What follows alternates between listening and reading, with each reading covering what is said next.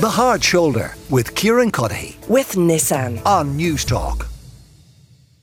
Now, I am a great woman for a list. Um, they are a big part of my life and many people's lives, whether it's an all important shopping list or your weekly super for your weekly supermarket visit. For example, I went to Tesco yesterday without a shopping list and I had to leave because I couldn't remember what I needed and I ended actually I ended up texting my mother the list today. I was like, Would you pick up these bits? Um we have all been there at some point. Now, there's a new book entitled Listful, and it examines the how and the why and the who of list making. Dr. Jo Nolan is a linguistics researcher and author, and in the University of London, and the author of the book. And she joins me now. How are you doing? I'm well. How are you, Stefanie? I'm, i loved your I loved your little list story there. Yeah, I I I I'm a slave to the list. It just it, I can't my brain function doesn't work without the list. It's a support mechanism for me. Um, tell me what got you interested in researching lists. So um, I actually got really interested in lists um, during the first lockdown. Um, it was about May 2020, and I was standing. I don't know if the same existed in Ireland. We had in the UK that you would have a blue circle six feet behind the next person as you queued outside the supermarket, and you'd stand very obediently on your circle, waiting to be granted access to the supermarket. And I was there, and I pulled the list out of my bag to see to remind myself what um, I was going in to get. Um, because you couldn't go that often, so you had to go and you had to be, you know, kind of ruthless. It was sort of, you know, like stealth. And um, and I looked at my list and I thought, I don't think anyone else could have taken this list and used it because there were so many of my own abbreviations, my own words, kind of in-house jokes with my family. And I thought, this is really interesting. I wonder if everyone else's list is like this. I assume they are. And so then I started to talk to family, friends, colleagues, um, mostly via text and email, actually. So I got way more fulsome answers because we couldn't actually see one another at that stage. And I was really interested in the issue of language within lists. But I would write to people um, with a series of questions, and people would say, no, no, I don't use any special language. But they would then write to me in inordinate detail about the pen that they must use, like down to the brand or the color and the particular brand of stationery or, you know, where they made their list within the home, where they kept their list whether indeed they kept their list after they'd done their shop or they kept their to-do list when they'd accomplished it. And I was fascinated. I thought, my God, everybody wants to talk about this. Sorry, do people keep their shopping lists after they've shopped? So, so some people will keep their shopping lists. In fact, there was an article weirdly at about the same written at about the same time by Nigella Lawson, who said that she kept all her shopping lists because not only did they tell her what she was sort of cooking at that time, but who were the people probably involved, and it would kind of create this visual image of a particular moment or time in her life. And so, yeah, people do. I mean, most people, I think, don't keep them so much as they find them in their bag three weeks later. Possibly the one that you couldn't find yesterday. yes, and I, I, think I've actually kind of stopped writing lists in, in, in pen now, uh, and I just kind of write them in the notes app on my phone. Um, but we're here to talk about this has been a very contentious issue between me and one of my producers um, because he believes that women write uh, too much on their lists and actually men just get it done with. They they're not going to write every single thing, and that women write down like must make a cup of tea, must wash my hair, must open the door. Whereas he's like research this thing, done, bam. Can you share some of the main findings about why women tend to make more lists than men and how their approach is different? I can indeed. Um, I mean, it was kind of my favorite topic within the book. So, one of the things I would say is that, and this might be contentious in itself, that women essentially have, particularly if you're a mother as well, I believe, have just a way broader range of tasks that they need to address, if not achieve, every day. So you might be responsible for your children's orthodontist appointment. You might be responsible for the dog. You might be responsible for booking the restaurant if you guys are going out for supper and the taxi to get there or back or the tra- checking the train times if you're taking the train there. And your husband will just turn up for supper. And this isn't all men and it's not all men versus all women, but I think there does tend to be just a way broader range and just more stuff on women's lists. I think that would be kind of one side of it. The other side is I do believe that women take more pleasure in their lists.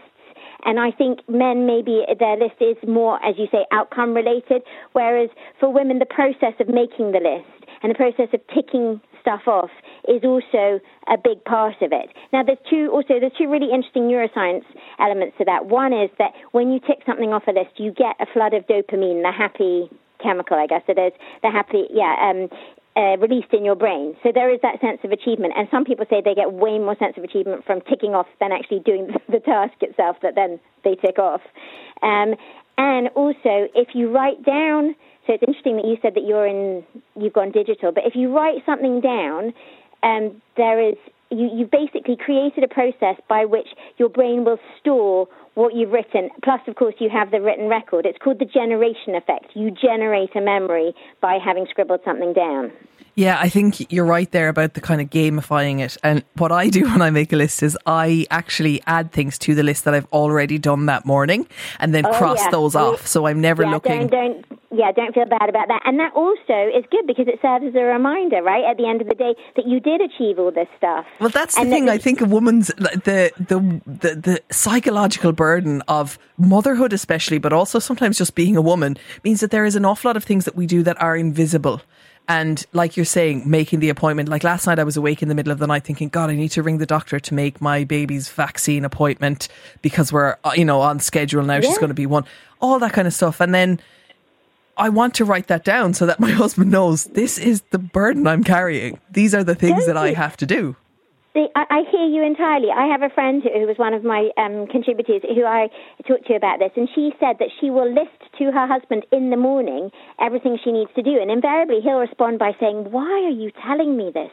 And her analysis is that otherwise, all this stuff that she does, which goes unseen, because it, it's only seen if it doesn't get done, right? And then there's a problem. Um, Exactly. yeah, it needs to be acknowledged.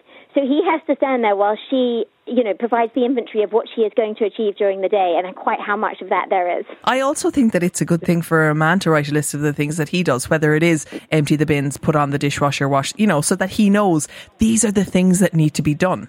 And if I don't do them, who is going to do them? Because I do think that some men out there think that there's a magical, you know, dishwasher fairy. Like I just put the dirty dishes in and then it's empty and the dishes are clean Or and they're in the cupboard. Or even just on top of the dishwasher. We have a text here from someone saying, My wife uses a notebook for her shopping list. She has a record of what she has paid week by week, shows how often shops are stealthily raising prices. That's Chris. I think that is fascinating. We had. Uh, we had a, a census here last year. Last year, yes. Or was it this last year? And there was a part of the census where you could write down anything. It was like a little time capsule that's going to be opened in 100 years when we're all long gone. And what How I did was I wrote out my receipt from the shop. I wrote down the list of things that I had bought and the cost of each of them so that in 100 years' time, people can see what my shopping list was and how much it cost because I would like to see that from 100 years ago. See, I think that'll so be important. absolutely fascinating. And in fact, there was an article I read earlier this year that said that way more people have started using shopping lists in a bid to, um, you know, help with their accounting and the kind of in today's cost of living crisis because it means that you focus on what you really need as opposed to, you know, like those end of aisle promotions or the things that kind of lure you in. But if you've got the list and you stick to it, that's going to help you control your spending. Takes a lot of self control, doesn't it? We have a text here from John that says making lists is not the difference between men and women, it's who's managing the house. I do all the shopping, cooking, and cleaning, and I need a list so that I can plan ahead. That's a fair point.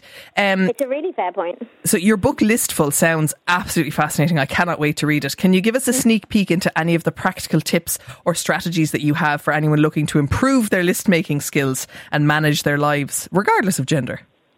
Well, I do, that's interesting because I don't do. I am not. I wouldn't consider myself to be now a list guru. I just have kind of gained so much from listening to other people's lists and and learning about other people's lists. And so more, I've done kind of things like an analysis of, of yes, the language that people use in lists, but you know, how, well, people who use capitals. And some people say I can never use capitals. Some people say that they, you know, they use exclamation marks or they circle or they box or you know all, all that kind of stuff. I do know some people who will do the thing of putting on the very easily achievable tasks because it gives them a sense of validation. Mm-hmm. And I think certainly if you're feeling like life feels insurmountable, if you do, um, you know, itemize things such that you're you're very quickly achieving stuff in the morning, particularly, it gives you impetus to carry on. I totally think agree that- with that. Like putting in, I think that's a good one. sometimes it's one of those days where you just feel like you can't manage and you write get dressed on the on the to-do list and then Absolutely. and then you can tick that off and you feel like okay at least I've done something from my list today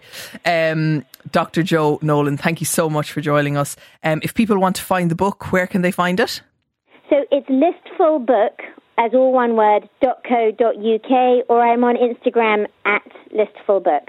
Thank you so very much. Absolutely fascinating stuff and a pleasure to talk to you. Likewise, thank you, Stefanie. Moncrieff, weekdays at 2 p.m. With Anna Glaze on Newstalk.